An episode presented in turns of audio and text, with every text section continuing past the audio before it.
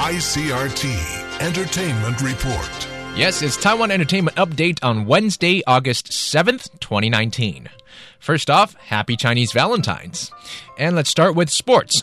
Taiwan's Zhou Tianchen, the world's number three male badminton player, will be among several highly ranked players appearing at this year's Yonex Chinese Taipei Open, the biggest professional badminton tournament played in Taiwan. The Chinese Taipei Badminton Association, CTBA, said in a statement that about 442 players from 23 countries will be competing for a total purse of 500,000 US dollars. In music, we already updated you on some of the concerts coming up. The latest addition to concert dates is one from Moon Hyo-won, the lead singer of South Korean indie rock band Biuret. It's set to perform in Taiwan on August 31st.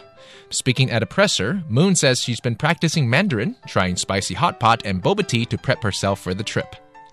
Taiwanese pop singer Pan Yuwen, who rose to fame in singing competitions such as 1 Million Star, will be her musical guest.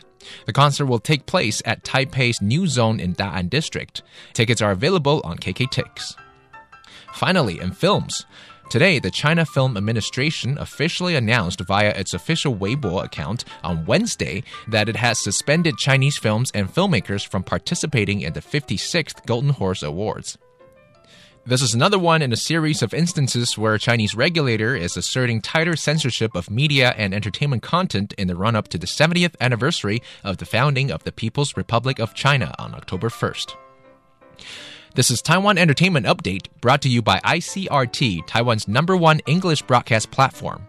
Stay up to date on what's trending in Taiwan and around Asia by visiting icrt.com.tw or downloading our app, ICRT, at the Apple Store.